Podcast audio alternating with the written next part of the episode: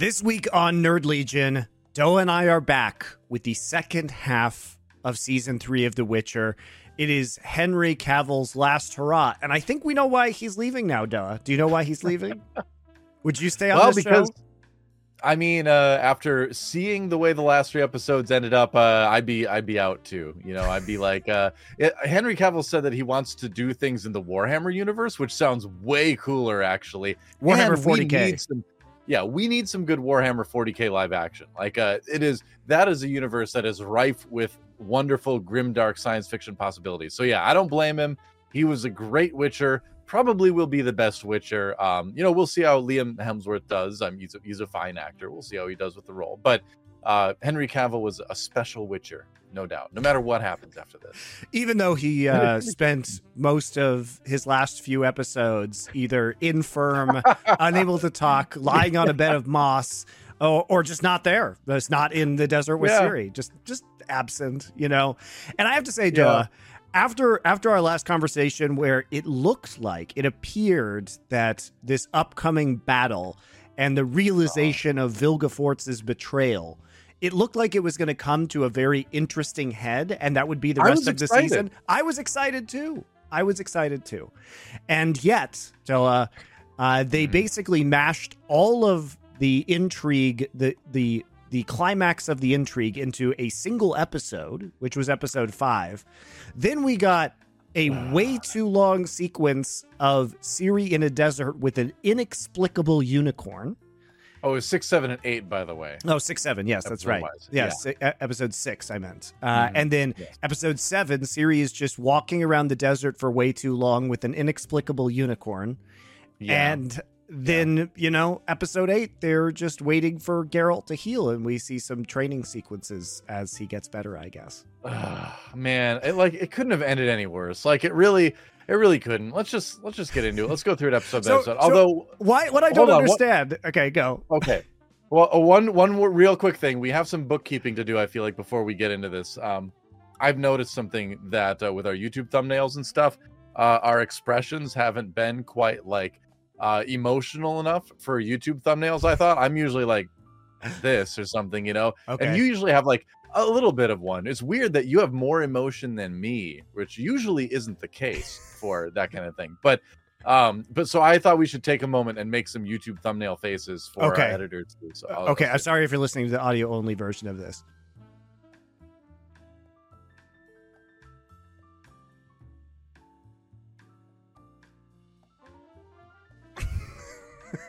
there you go. There you go. Okay. That's that's that'll keep you good for at least you know the rest of the year. I think. All right. Okay. That done with episode six. So we had a lot going on. We had too much going on.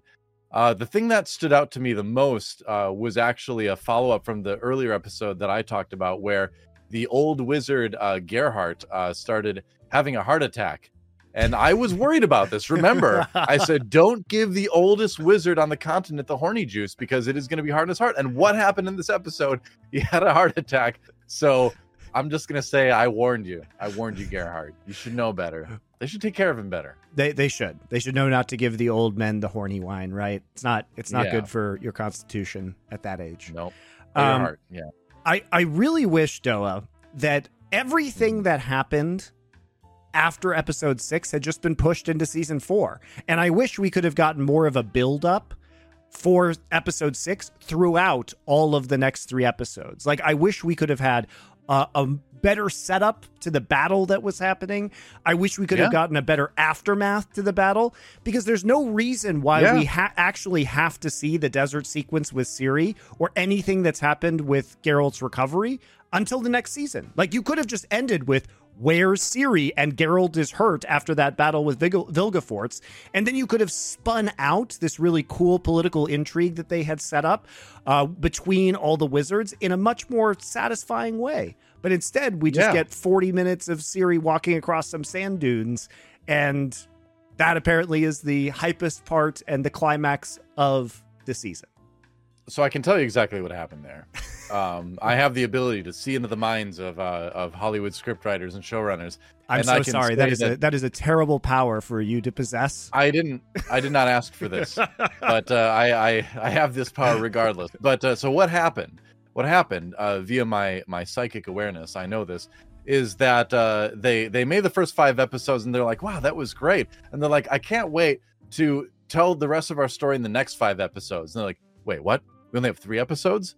Oh, all right. Well, shoot. I mean, well, we have to have Ciri have her big moment. So we got to include like the wandering in the desert, you know, calling a unicorn little horse for some reason, uh, arc, I guess. We have to have that because Ciri can't just like be out of the series right when all the mage stuff happens.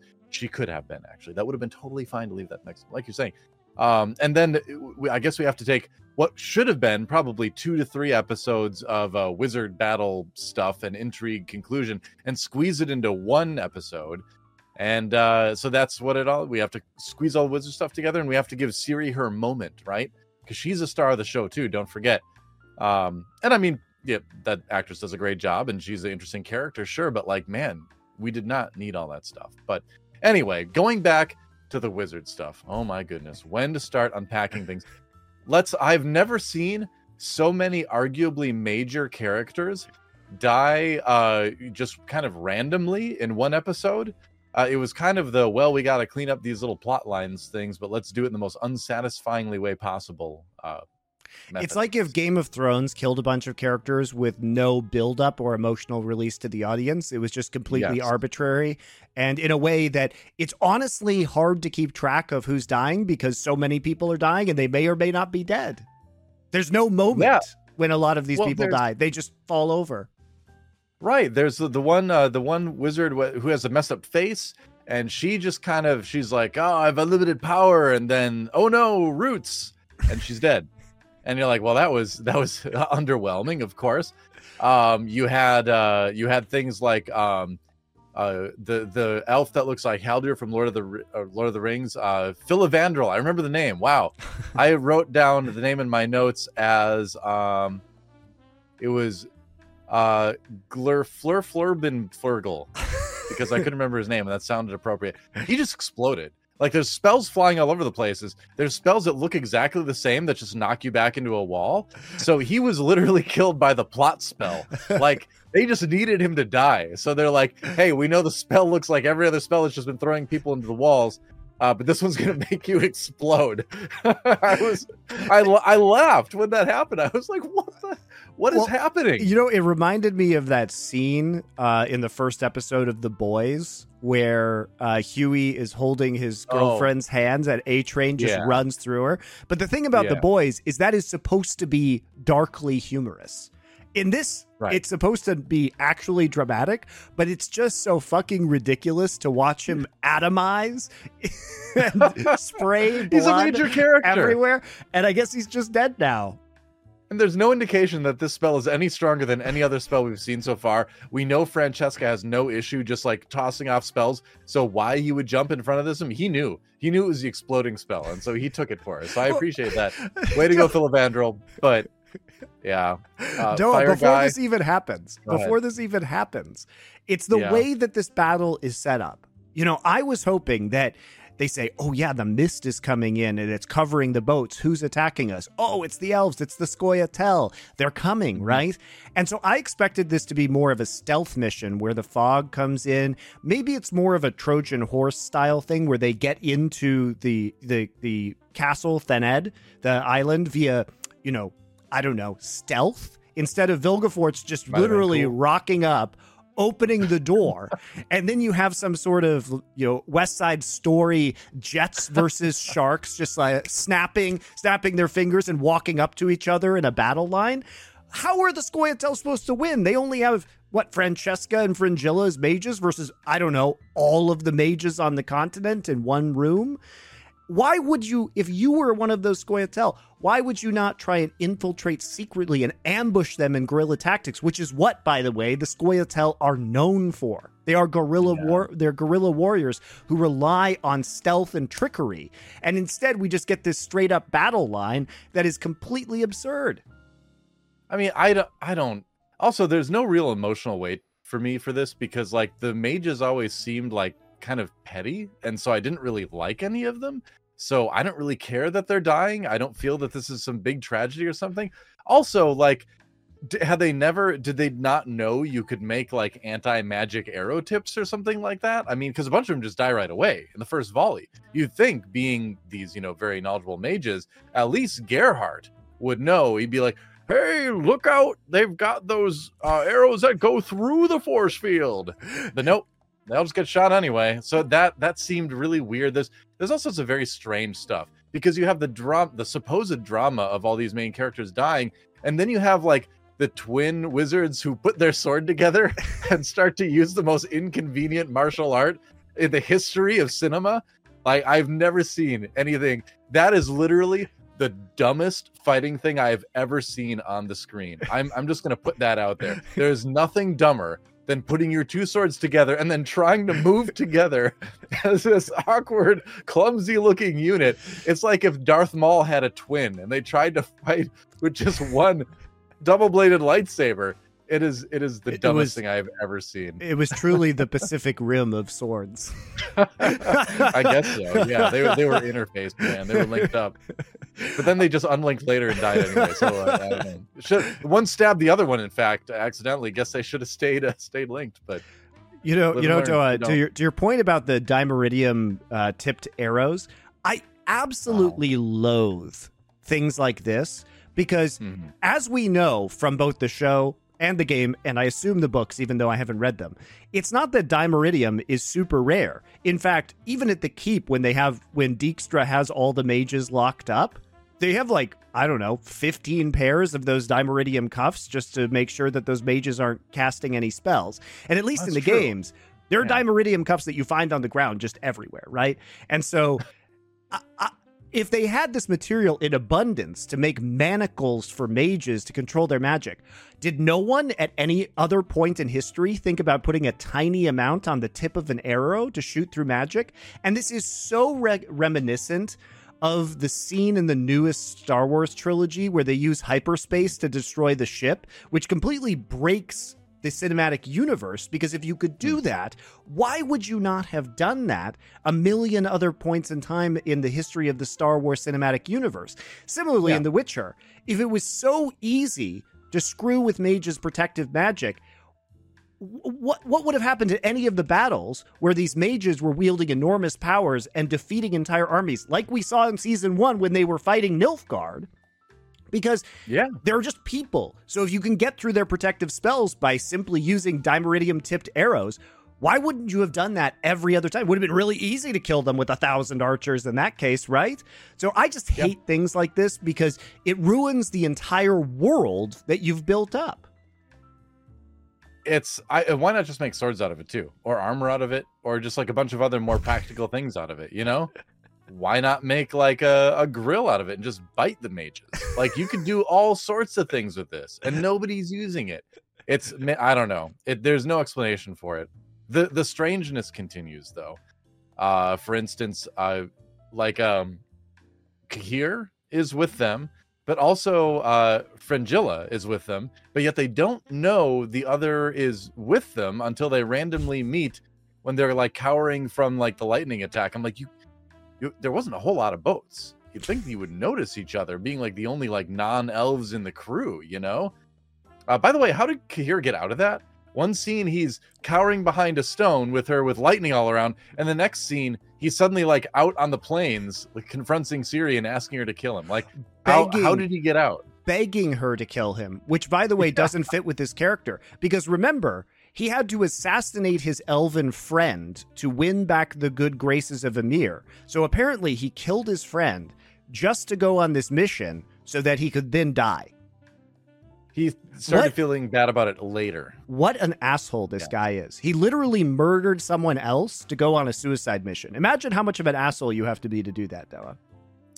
Yeah, I mean, his character doesn't really seem to have any sort of consistency. Like, I get that he's supposed to be like conflicted and tortured and all that, but there has to be like some like uh some logic to it, right? There has to be some sort of like uh what what he ha- what he's what he does should make a kind of sense, and it, and it doesn't. It just seems like every five minutes he's deciding to do something completely different. So I, I kind of liked that character before, but now he also Now is what? going into battle where he could easily just die, but he has to go kill Yeah. a bunch of these mages first before he begs for death himself. oh he fights the the twin mages with the dual sword thing, doesn't he? Yeah, that's right. yeah, had to do that. Had to. We couldn't have we couldn't have had the episode without that scene. That's for sure. That was necessary. Yeah. Oh, I also have a note that uh, this episode we should. I don't know if it's possible, but I, I would love to include at this point in our video a supercut of people telling each other to go, because that's like what half of the dialogue in this show in this particular episode was was somebody telling someone else to go, go, go, go, go, go. Like every scene, someone was telling someone to go. It was so weird. Go go let's go. Go. Go to her. Take a search party and go. Go. Go. Go. Go. Go.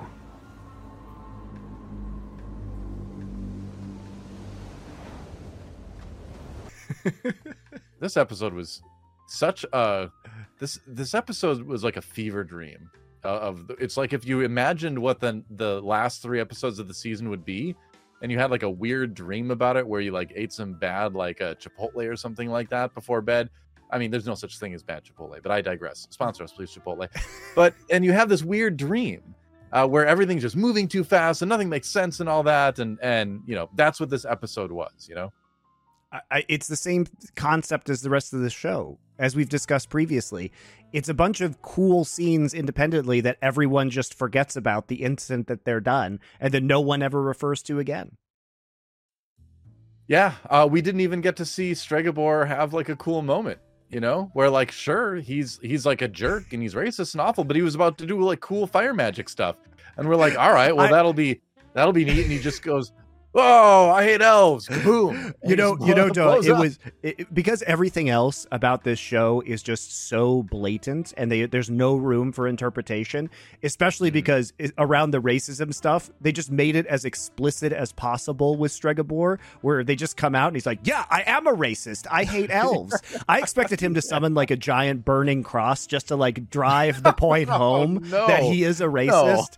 That's what I expected. That, that was that's the level of subtlety that these writers are on. There's no reason that Stregobor is a racist, by the way. He just is one, and he's like, yes, finally, I get to burn up some elves because I'm racist. just like, uh, like I thought, I at least thought we would get like a cool fire magic scene, you know, because the the rest of all the other comment, everything else was so it's like force fields and like little wavy lines. Like I'm like, okay, let's get some like real magic going, you know. But like, no, we we don't even get we don't even get that for all the excess of all the other stuff we don't want in the episode. We don't even get like a neat, you know, special effects scene. like That we got the Um, lightning. we did. That was actually kind of That cool. was pretty I cool. actually did. I did like that. That it was supposed to be the sort of like last resort spell to sort of like defend the thing. I like the idea of that. Um, but again, like it had no emotional impact for me. I don't care about Tissaia. She's she's kind of a, a dupe at this point, and and you know, and and the whole scene, every you know, again, everything felt way too rushed. Uh, that when that scene happened, visually it was neat, but then I I didn't really feel anything. You know, not that I watched The Witcher to feel things per se, but you at least want to have some sort of attachment to what are supposed to be the main characters, right? Yeah, You'd think so. yeah. It just lacks Yeah. all because this was so sped through. Everything really just lacked emotional weight. Mhm. I, I think that this could have been a much slower role for, you know, what is Dijkstra's plan while this is all unfolding, and can we build up to the battle? Like I said, by having the Scoia'tael like quietly infiltrate, and maybe people are distracted by Dijkstra, or maybe people are distracted hunting down Vilgefortz, because instead Vilgefortz literally just walks into the courtyard, turns his Yep. back to Tissaia, who could just kill him, right? Could just kill him She's got an turns his- exploding spell. turns his back to Tissaia and just opens the door and then walks away slowly and Tissaia does nothing. yeah. He's like, I got a scene where I got to beat up Geralt. Uh, I'll I'll check you later, former girlfriend. Uh, and there, you know, there was oh, where. Okay, so the other, it was just a lot of minor to slightly major characters dying to either tie up loose ends or move the plot along. We had the little like the the drunk mage guy who is sort of like kind of a side character who uh Philippa disrespected so much that she killed him as a bird which like whoa that is that is a major disrespect. That's a wizard teabag right there where like you don't even take your own form. You just like claw out his eyes and brain or whatever. You just kill him as a bird. He's that he was such a bad wizard. He just got clawed to death by a bird. Like come on drunk mage. I mean he wasn't even that drunk at the time i don't think. There's no excuse for that you can summon big force fields why can't you summon a little one over your eyes he didn't expect the owl somebody- just to fly in and, and claw out his eyes. We technically we don't know he's dead. He could just Yes. be blind. But Sure. I mean, he seemed pretty dead, but still, like that that was a bit of a swag move by Philippa to be like, I'm just gonna I'm just gonna kill you as a bird. Yep. Yeah. there you go. well, so anyway, Vilgefortz fights Geralt. And that which was is a very cool scene. scene, by the way. I kind of liked it. Okay, we agreed on that. Okay, Every- I, like, I kind of Every that fight. time there's combat in this show, it's wonderful.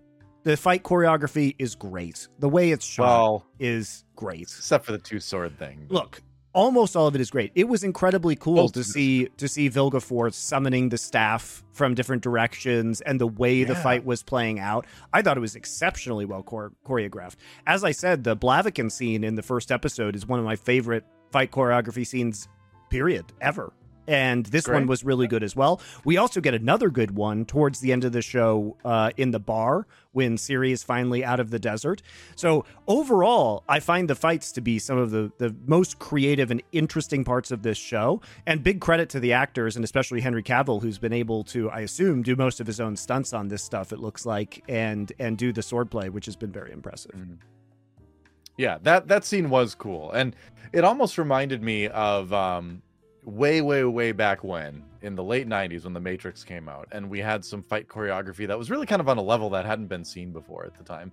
At least not in in american cinema anyway you can go back and look at some of the kung fu stuff um, from earlier and there's really good stuff there too. But as far as like mainstream american cinema we hadn't really seen fight choreography in my opinion on that level. And i feel like this show kind of reminded me of that a little bit where the like the staff thing was really unique you know that he's that he's doing this thing where he's making his staff disappear and then reappear exactly where he needs it to block. That is how a wizard, a cool like martial wizard, sh- should fight. That was really awesome. Um, And it also- and it was kind of. Oh, go ahead. it also makes sense that he would kind of cripple Geralt and then leave because his pressing concern is dealing with Ciri. So it, the whole sequence I thought was really well executed. Geralt gets into a fight that he knows he's probably going to lose because of how powerful Vilgefortz is, but his overwhelming priority is to stop this guy and to protect Ciri. And you Mhm. know, Vilgefortz sticks around just long enough to like break Geralt's back and his leg, and then he needs to go. You know, he doesn't deal the coup de grace. He just leaves and and tries to go pursue Ciri because he knows that time is of the essence, right? I thought he was going to portal him somewhere because he was like drawing the circle around him with the staff. I was like, oh, is he going to open up a portal and drop Geralt somewhere? That would have been cool. But uh, no, it was it was neat either way. But uh, I I agree that uh, that was the one redeeming scene of the episode. But again, the episode should have really been two to three episodes, and where the first quote unquote half of the season is five episodes, and the second again quote unquote half of the season is three episodes. You can definitely tell that they thought they were going to get another five, and for some reason they did not. I don't know what that reason is, and so we had to have things kind of adjusted. And I think unfortunately they didn't do a very good job of that. They crammed way too much stuff into this episode, and then we get into episode seven. I suppose we can move on to that, and that moves too slow, and not enough happens. So uh, I, you know, I felt like it was it was weird that we had an episode that did too much, and then episode seven didn't seem to really do enough. You know? Yeah, because I think it, it's a perfectly fine cliffhanger for Ciri to reveal the monolith that's in the tower and Mhm. then have it explode and the audience wondering how she is. Because you assume she's probably okay because she can open portals using the monolith. That's been very well established to this point in the series uh, Yeah. but I do think that leaving us in suspense for the next season would have been the better move in regards to Ciri, because you could have also started the next season very slowly and more methodically exploring Ciri's character at that point in time, instead of it feeling like a really massive pacing problem and anticlimax from the previous episode in this battle. Because Ciri's just dropped into the middle of this desert. You don't know if she's in another plane of existence. Like she could be on another world because we know she has the power to portal between worlds, and indeed that's what the monoliths do a lot of the I time. thought she was originally because the other when she did go to the other uh, world, it did look kind of desertish. So I I I assume she was. I mean, she might be. I don't know if that was ever resolved, really. Um, Oh whether, well, I where mean, she is. I mean, I don't think she would be because she did she go through another portal to get to the town at the end?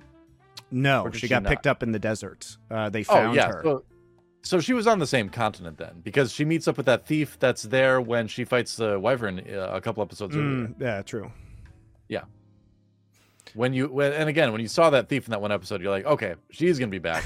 That's uh, that's definitely a character that's coming back. Maybe book people were like, oh, it's that character.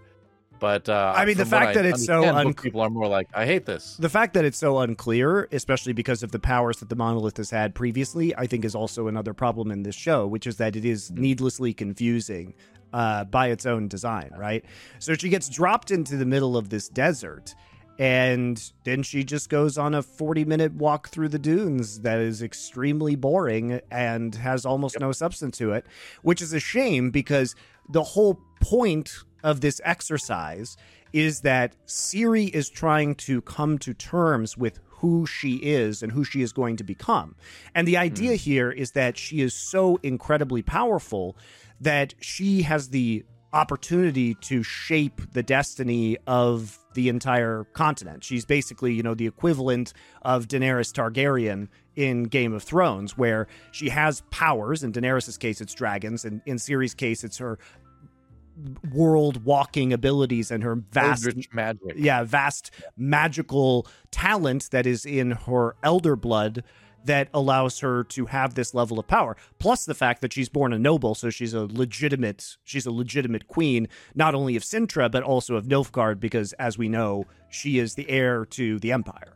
So hmm. she actually controls two m- massive realms in theory, in addition to her magical abilities. So she's incredibly important, right? And so, what this episode is supposed to be, and indeed, a lot of The Witcher 3, the game is also about this, is Geralt trying to teach, Geralt and Yennefer trying to teach Ciri who she should be as a just and fair ruler, and to not descend into tyranny when it's time for her to take the throne. And at the end of Witcher 3 is when she depending on what you do in the game, ascends to become the Empress of Nilfgaard. And a lot of the choices that are made in that game inform what kind of person she is when she takes the throne, which is very important. Oh, interesting. So this is All right. this is part of a larger arc that then goes beyond the books and into the games. And Hmm. it's just so badly done. It's just so badly done. Yeah, I mean, instead of all that that stuff that you got that sounds really cool, we uh, we got Ciri. Um, she makes out with some rocks. Uh, she drops a metal thing. So first, she uses a metal thing very cleverly to get some water um, via condensation, all that. She inexplicably leaves it behind uh, for the sole reason of finding it later to let her know she's gone in a circle. Uh, it was the the plot uh, the plot pot the plot metal thing, I guess you could say, because there's no other reason for that to, to happen. Um, she meets a unicorn and calls it Little Horse, which I suppose probably makes sense in the book. Um, but in the show, it just seems very random and strange because it's clearly not a horse, it's a unicorn. Um, there's fire, but it's CG fire. Really? You're in the middle of the desert. You couldn't light a campfire? Gotta CG that? Sad. It's just sad. Don't. Um, and in the end, kind of boring. When, when I say inexplicable unicorn, uh, there is probably some explanation for the unicorn in the books.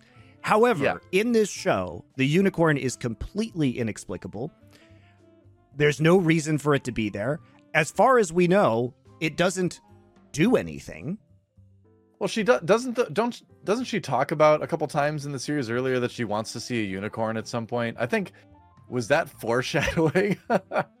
she wants to see a unicorn, so there's a unicorn. What was the purpose of the unicorn? What did the unicorn do? Oh, it it she liked it enough. Oh, so okay, here's how it all works out. I've come to explain it to you again. Uh there are earlier lines of dialogue in the show about how much she likes unicorns. So she finally meets a unicorn, follows it around, again, calls it little horse for some weird reason. And then when the unicorn is injured, she loves the unicorn so much that she's willing to use fire magic to save its life, right? So maybe if she didn't, if it wasn't so well established that she loves unicorns so much, she would not have used fire magic, you know, because she was so worried about doing that. There you go. I Figured guess it out. I guess the unicorn led her to that oasis where she could drink the water. So it did kind of save her. But the unicorn is also kind of a snooty jerk in that it won't let Yeah. her ride it when she's really tired, even though it knows where water is and probably could get both of them there faster.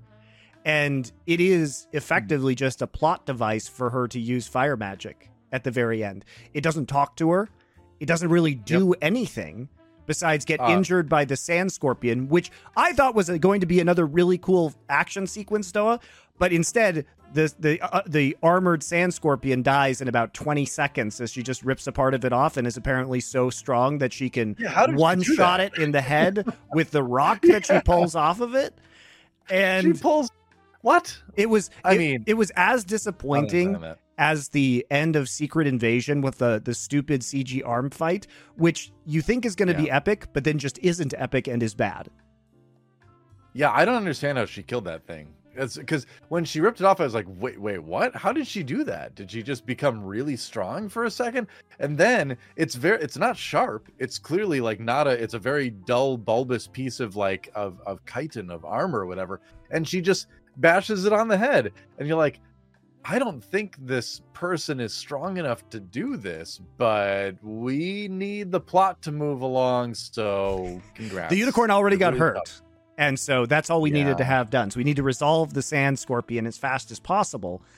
And then what what I really didn't like about this though was just from a character development perspective. So I was kind of down with the visions of her mom and her grandmother uh, pushing her Yeah, and sure. and chiding her and her having realizations about perhaps her grandmother's also racism against elves and brutality Mm. as the as the queen of Cintra and even though she loved her grandmother coming to a realization that she may not want to rule with an iron fist or unfairly in some ways like her grandmother did but where you really lose me is the vision of this Falka woman whom we haven't heard of previously who- who just says, oh, is that where it's from? uh, her, her the vision was the na- woman named Falka who Oh. she, she takes the name later.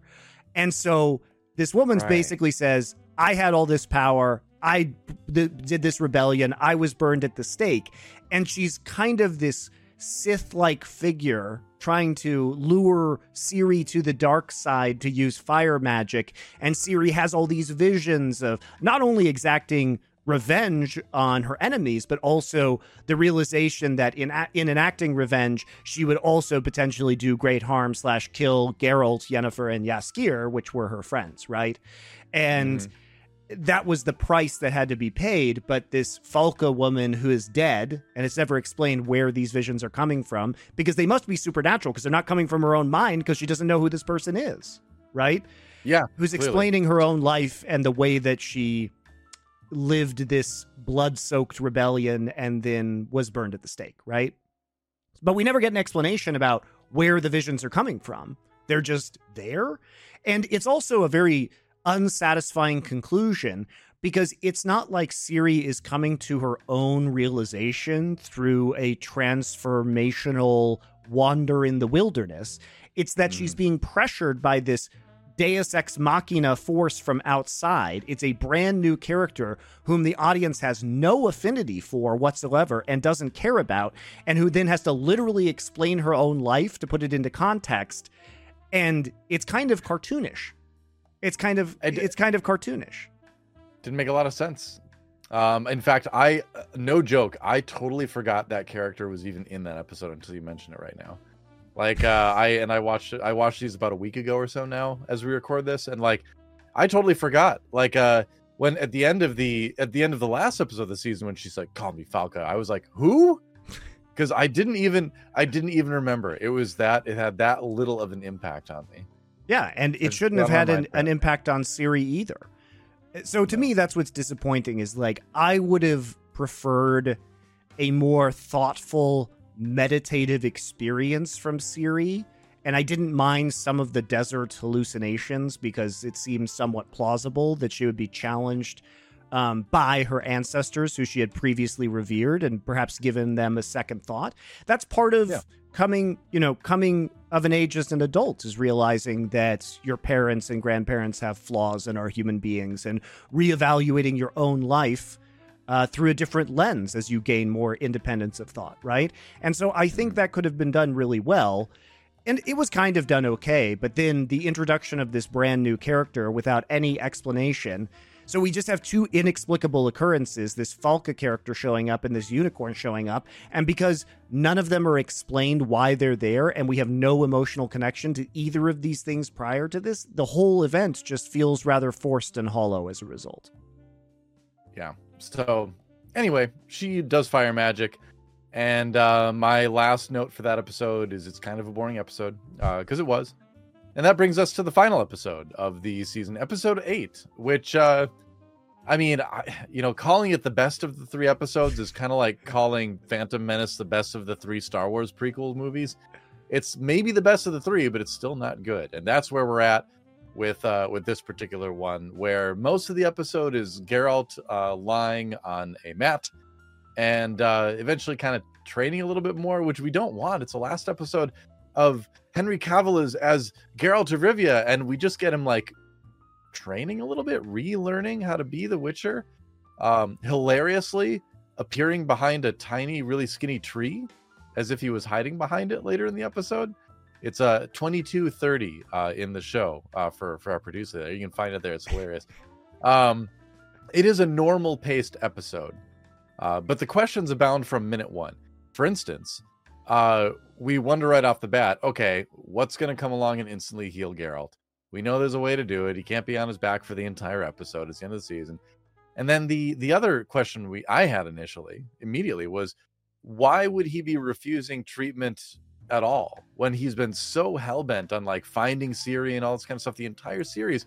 Now suddenly he's like, I'm sad, Geralt. I don't want to get better. I don't It's want like, this what? grouse. I don't want to eat. yeah. I'm Like, too sad on. to eat. it seems so out of character and such like needless drama, right? Um speaking of needless drama, well, do you have anything to say about that? I've I've got Nope. I've got more needless drama. Move. Okay, speaking of needless drama, to say his suicide feels completely hollow. How do she we does know kill herself in the book, wasn't- by the way. She does kill herself in the book, so it is consistent. Sure. Whatever. It felt completely hollow and useless in the sh- in in the show because we don't know. We haven't been shown or told at all that she's any less useful now that her hair is turned white because that's the only physical difference we see from her using this lightning spell. She doesn't like look really older. It's just her hair turned white. So I don't know. We don't get any reason for her to not want to continue living. The reason I suppose they're trying to tell us is that she was thinking that Yennefer would stay by her side instead of go look for Ciri if she didn't do this. But I mean, Yennefer just spent like multiple episodes being like, Ciri is the way. I will always follow Ciri forever and take care of her. So of course she would have left. So they're just really I in the books or not, in the show at least, it did not seem to make any sense for her to do that. So I got the impression that it was because she felt responsible for all of the deaths of the mages and Vilgefortz's deception. But that's not that's a guess and it's not really spelled Sure. out because they don't do enough with that arc. I do think that there is a plausible reason for suicide for Tissaia if we had seen her really beating herself up about what had happened in the battle and being It wasn't well ultimately responsible for the betrayal and unable to see clearly Vilgefortz because she was in that relationship with him and was duped, right? And so Yeah. I can see that she, because she is the matriarch of the other sorceresses, she is responsible for training these people. And for her then to basically be the reason, one of the reasons and preside over the death of her pupils, I think is a very good reason why she would kill herself. Unfortunately, we don't actually get to hear her say that or Yeah. have any indication that this is the reason. That is me supposing what the actual reason behind the suicide is. See, I now you're doing what I usually do, which is try to like No, it's bad, create right? and like figure out some reason, right? Yeah, I mean, because what? Yeah, it totally would make sense if they spent multiple episodes showing her really agonizing over this and showing the weight that it is suddenly brought upon her shoulders. but we get maybe a few throwaway lines of dialogue to maybe So- explain it in theory. But They we do also could have. they do well, I want to say this. Hold on, real quick. Uh, we also could have seen her character change in a way where she could have become like hell bent on revenge and became like a completely like uh almost like Ahab esque character, uh, which would have been a cool turn for that character too, you know. But uh, nope, she's just gone. I do think they do it rather symbolically because she kills herself while she knows they're at the funeral for the acolytes that had died as a result of Vilgefortz's experimentation. So the fact that she kills herself during that time period does imply that she is too grief stricken to deal with this situation that she brought on, right? Because they went to Vilgefortz's castle and had to undo the magic that turned them into the weird, you know, Mhm. hu- human centipede uh that so i mean that's what it is right The, uh, oh, what's there's there's a word for something like that. You could use maybe chimera, maybe or um, homunculus. yes among I think that's I think that's the word you would use for that. Yeah. yeah um so I, it is implied but again because we lack the scenes to build up to an emotional moment it doesn't actually resonate or make logical sense Yeah. Um, and again, it, it just uh, is another, you know, bit of evidence that uh, tells me anyway that we were supposed to get five episodes, but for some reason only got three. Because I think two more episodes worth of of stretching this stuff out would have probably made it pretty good, you know. Um, so it it does seem like another little point in favor of that theory, at least. Um, I haven't read up on the behind the scenes making of stuff. Maybe that's been said out there. Um, I try to like not read anything about the shows we talk about because I want to just approach it from me seeing the show and that's it. Um, I'll read about it later, but uh, but you know maybe maybe that was the reason. Who knows? Um, moving on to Ciri, I guess she comes to a town. she gets found in the desert Oh, after gets- her yeah, right, wandering she gets captured first. Yeah. She gets captured and uh, kind of by slavers, I guess. I don't really know what the premise of that is, but she's bound Mm-hmm. up in this bar. Yep. Uh, there's another dude there. Um, this is this this is another big scene that felt like it should have been a first episode of a new season scene, right? Yep. Where you leave it on the cliffhanger of maybe her being caught and found in the desert. Then the next season begins with her meeting this new, you know, crew to roll with in the new season, right? Because clearly these are season four characters. You know, obviously she has established a new like group to hang out with as she slowly, I assume, makes her way back to uh, Geralt and Yennefer, or they make their way to her in season four or whatever, you know. But it, it did feel like a weird anticlimactic way to end this series, in that uh, you you have the scene that you know just kind of sets up this thing. It's like, all right, well, so we got the end of the last story, and then we just got like a tiny, like the first couple pages of the first chapter of the next one. It's a very bizarre place to end it. Um, they had the fight scene in there, which which you liked. I I thought it was like it seemed a little bit weirdly sped up to me compared to a lot of the other fight scenes in The Witcher. I felt like I could see them just like cranking up the footage a little bit because the actors weren't moving fast enough or whatever. Um, but uh, we had that, and then and then that was that was basically that. That was it. That's it. Uh, that's it for Henry Cavill. Yeah, a little bit of a yikes there, but uh, yeah. I, I just don't know what this show is doing because the the end is also good where we finally figure out what Vilgefortz's plan was by implanting the idea that Ciri that the acolytes that he kidnapped were Ciri in that he Mm-hmm. creates a fake Ciri to give to Emhyr, the Emperor of Nilfgaard. Oh yeah, as a right. as a body double. And what I think is so cool about that is we don't know what Vilgefortz's plan is. And to me, Hmm. again, this the most interesting part of this season has been what is Vilgefortz doing? Why, you know, he suddenly becomes the primary antagonist of this entire season. And Mhm. his his machinations why is he doing these experiments? Well, now we know why he was doing some of these experiments was to create a fake Ciri who would be believable to Emhyr.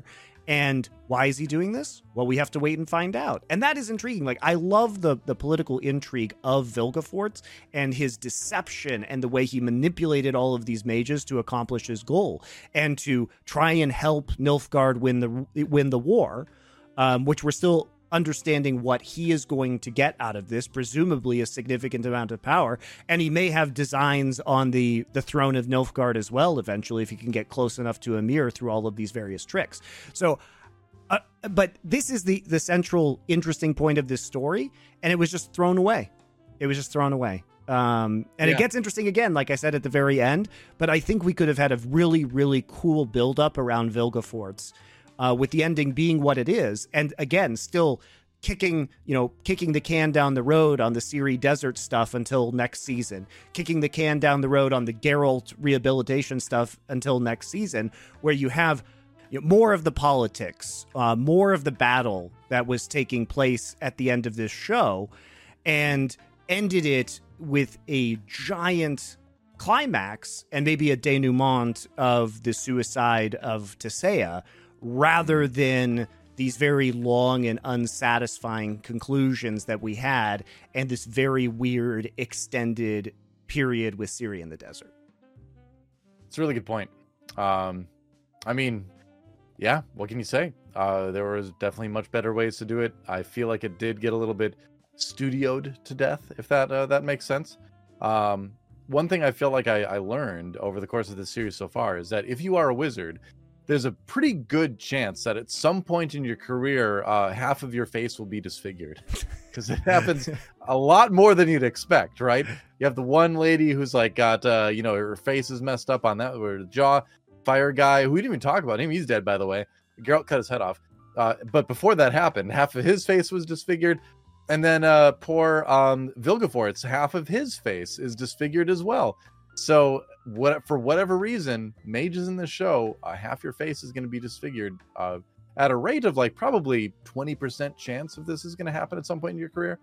It's kind of dangerous. But Yennefer had a disfigured face and then used magic to not to undisfigure herself. Consider this. She went the opposite way. The other mages don't want to do that though, I guess. You know? Why didn't Vilgefortz do that? Or even bother using like a uh, Well- uh, you know, illusion? Uh, she was uh, she was disfigured through birth defects, so maybe that's easier to fix than being disfigured by magic. Because Vilgefortz Oh, was disfigured okay. in the tower explosion, right? That's true. That's true. But uh, you didn't even bother putting an illusion over it. Like, um, what's her name? I don't even remember. I don't even remember that character's name. Like who's her what's it? The disfigured. yeah, like uh, Gerflurberflarbenderm, the elf that exploded. Yeah, you know. Well, well, Doa, uh, do you have final thoughts on the season of The Witcher? I feel like I was just baited. I, I thought this was going into a really interesting place with this battle and this big buildup, but instead they shot their load in one episode, and then I just had to suffer through extremely boring scenes in the desert where I had hoped we would see actual character development from Ciri, but instead we just got inexplicable unicorn and inexplicable hooded woman um, randomly there and not really showing Ciri with her own agency about coming to her own conclusions. Yeah, I mean, uh, what can you say? I, I'll say it again. I think this. I think this season got studioed to death. I think it was a lot of, you know, I don't know if it was like focus groups or people like we need to do this and this and this. And uh, I I would like to think that there's people on that show that would not have done it like this, but kind of got overruled by, uh, you know, executives and uh, people who perhaps have the power but not the creative acumen to see things done the right way. You and I know a little bit about that uh, working in the esports industry. We've encountered that a couple times, so it, de- it definitely does happen. Uh, that's what I'd like to think happened here because I I still at the end of the day, uh, despite the ruined climax of season three, I want to like this show. You know, I, I really want to like this show. disappointing. I will watch season four. I'm looking, in fact, I will say I'm looking forward to watching season four for multiple reasons. One, because I hope that they've learned their lesson, they get the show back on track pace wise. I'm looking forward to seeing what Liam Hemsworth can do with the character, uh, despite the fact that I think it's going to be very, very difficult to do it as well as as Henry Cavill. It was perfect. Excellent. Um, but uh, but again, good actor, so we'll see what he can do with it. Um, and and I like the universe. Uh, I I'm curious again what what Vilgefortz's plan is. Uh, I like the the thing. I like the villains more than the heroes in this show. I think Dijkstra is cool. I think I- Vilgefortz is cool. Like I, I want to see what they're up to. You know?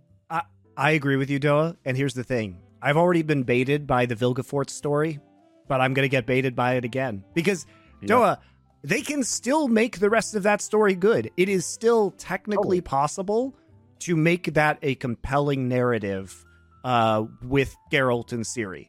And I am curious because I think that the idea of making the fake Ciri to trick Emhyr is very cool. Like that is a very cool plot point and Yeah. could be done well. Now, inevitably, Doa, they're to fuck it up. I am also curious how they can. I, I'm curious how they can fuck it up. I'm to be honest. I am morbidly curious because I know once again in this show, I will see a great setup inevitably disappoint me for no reason whatsoever. And then they'll set up another interesting plot that will then disappoint me for no reason whatsoever. I think I think it all comes back to the Game of Thrones effect.